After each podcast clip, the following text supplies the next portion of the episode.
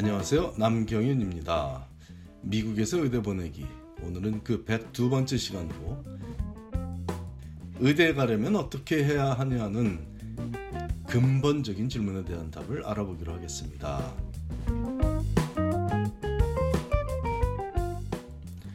의대 진학 전문 컨설턴트 혹은 전문 멘토라는 다소 생소한 제 전문 분야를 알고 있거나 새롭게 알게 된 주변의 지인들로부터 지난 10여 년간 받은 가장 빈번한 질문 내용을 단순화시켜 표현하자면 의대 가려면 어떻게 해야 하냐는 것입니다. 그럴 때마다 제가 하던 답은, 제가 드리던 그들에게 주던 답은 환자들과 시간을 많이 보내면 된다는 정확한 답인데, 듣는 분들의 반응은 크게 두 가지로 나뉘더군요. 핵심을 봤다는, 신봤다 하는 눈빛을 볼 수 있던 지인들과, 그것 말고 정말 도움이 될 만한 답을 더 줄 수 없냐는 지인들로 나뉘더군요. 아주 비싼 몸값에 최고 전문가라던 제가 주는 정보를 너무 흔하고 영양가 없는 답으로 받아들이던 지인 자녀들의 결과와, 그 답을 듣는 순간 신받다를 외치던 그 지인 자녀들의 결과는 확연히 달랐다는 제 개인적이고 생생한 경험담을 통해 여러분들에게도 좀 더 도움이 되기 바라는 마음에 의대에 가려면 어떻게 해야 하는지를 다시 한번 생각해 보기로 하겠습니다. 골백번을 반복해서 질문하더라도 의대에 가려면 어떻게 해야 하는지에 대한 정답은, 학생이 의대에 가고자 하는 그 학생이 환자들과 시간을 많이 보내면 된다는 것입니다. 이유는 간단합니다. 단순 명료합니다. 의대에 가고자 하는 학생이라면 의료적 도움이 필요한 사람들과 만나고 대화하며 도움을 주고, 그 대가로 금전적 보상을 받아 생활을 해나가는 것이 일반적이고 현실적인 앞으로 벌어질 일입니다. 누군가가 아프다는 사실을 알았을 때 드는 마음은 다들 유사하죠. 안 됐다는 마음이 들 것입니다. 하지만 모든 이들이 그 안 됐다는 마음을 같은 기간 동안 같은 정도로 유지하며 살지는 않습니다. 물론 어떤 관계에 속한 사람인지에 따라서도 다를 수 있지만 사람마다의 성향이 다르기 때문입니다. 여러분 자녀의 성향이 어떤지를 알아봐야 합니다.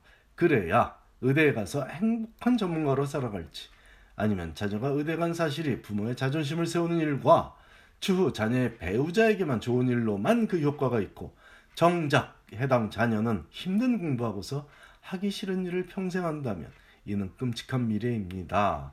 아니, 대부분 환자 돌보는 걸 별로 즐기지 않는 학생들은 어차피 거의 99%는 의대에서 안 불러주기도 합니다.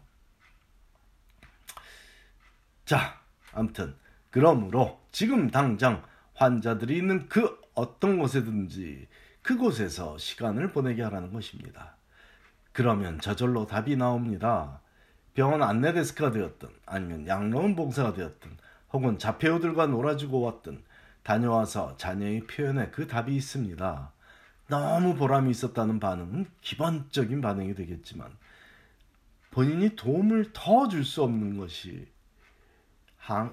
답답하다는 그런 반응은 아주 고무적인 반응이죠.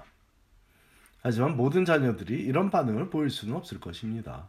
부모들의 성향이 다 다른데 자녀들은 모두 다 시발점 마음을 타고나길 바라면 안 되며, 그럴 수도 없고 그래서도 안 되죠. 우리 사회에는 의사 말고도 다른 분야의 많은 전문가들도 필요하기 때문입니다.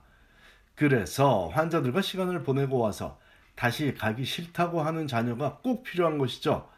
단지 이런 성향의 자녀에게는 의학 말고 다른 전문 분야가 더 잘 어울리므로 다른 분야를 추구하게 해야 그 자녀의 배우자 말고 자녀 본인이 행복한 삶이 될 것입니다.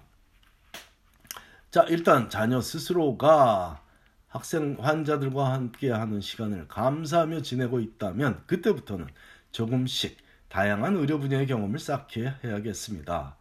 피지션 쉐도잉도 그 시점부터 시작되면 좋겠고, 특정 질병에 대한 연구 분야 활동도 그 시점부터 시작하면 좋겠습니다.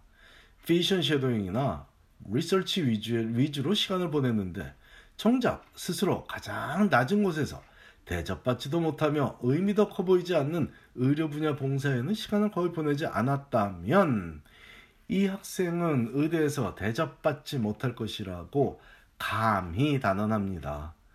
명문대학에서 만점을 받았으면 봉사시간이 부족해도 명문의대에 가지 않겠냐는 생각은 제발 버리게 해주십시오. 부모님부터 버려주십시오.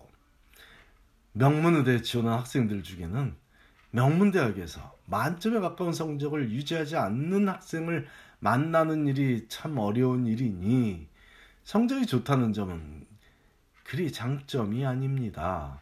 마치 백만장자들 사이에서 롤렉스 시계를 찾다거나 덜시 자동차를 탔다는 사실만으로 잘나 보이지 않는다는 얘기죠. 하지만 같은 백만장자 사이에서도 무시당하는 일이 있다면 재능 기부를 포함한 기부를 전혀 하지 않으며 살아가는 모습이죠. 적어도 필자가 지난 30년 동안 열심히 그리고 성공적으로 살아온 그 미국에서는 그렇습니다. 다른 이들이 경험한 또 다른 미국도 있겠지만 적어도 의대에서 학생을 선발하는 기준은 필자가 아는 그 미국적 기준이 적용되니 믿어도 좋을 것입니다. 아니, 필자의 말을 믿지 말고 한번 독자들이 판단해 보시기를 권합니다. 다음의 예를 들으시고요. 봉사의 생활화가 된 학생이 우연한 기회에 환자들을 돕는 봉사를 접한 후에 의학에 관심이 생겼고 특히 자신이 돕던 환자들 중 치매 환자가 많았던 계기로 뉴로사이언스에 관심이 생겨 그 분야를 전공하며 알츠하이머에 관한 연구에 집중했고 자연스럽게 그 분야의 논문 발표도 하게 되었다는 학생과 전공과 관계없이 우연히 알츠하이머 연구에 참여하게 되었으나 논문은 5개 이상 발표하게 되었고 실제로 치매 환자를 만나본 적은 친구 할머니 얘기 들은 거 정도가 전부이며 학교 성적 관리와 연구 활동이 너무 바빠서 클리니컬 경험은 피지션 쉐도잉이 거의 전부인 학생이 있다면 추후에 누가 나를 담당하는 의사이기를 바라시겠습니까? 저 같으면 전자를 택하겠습니다. 여러분들은 그저 학문적으로만 접근한 의사가 더 좋으십니까? 글쎄요, 이건 여러분의 또 사고방식이 다 다르시겠죠. 하지만 의대의 사고방식은 무엇이냐, 이게 지금 중요한 문제죠. 그래야 일단 의대에 들어갈 테니까요. 어차피 진짜 의대 생활인 실습이 시작되는, 로테이션이 시작되는 의대 3학년 때부터는 의학에 대한, 적어도 본인이 관심이 가는 특정 의학 분야에, 외과 분야든 내과 분야든 정신과 분야든 어떤 분야든 특정 분야에 대한 열정이 없다면 새벽 4시에 일어나서 새벽 6시에 도는 회진 준비를 제대로 할 의욕도 이유도 없이 미치겠는 나날이 될 수 있습니다. 좀 더 정확히 표현하자면 독해력이 부족한 학생은 의대 2학년을 못 넘기고, 환자 중심의 사고방식이 없는 학생은 의대 3학년을 못 넘기고 의대에서 방출되는 일이 간혹 있으니 이 점도 참고해야겠습니다. 자, 오늘의 결론. 적어도 의대가 원하는 확실한 답은 학생이 의학에 대한 관심을 갖고 있는 이유에서 환자가 확실하게 보여야 한다는 것입니다. 감사합니다.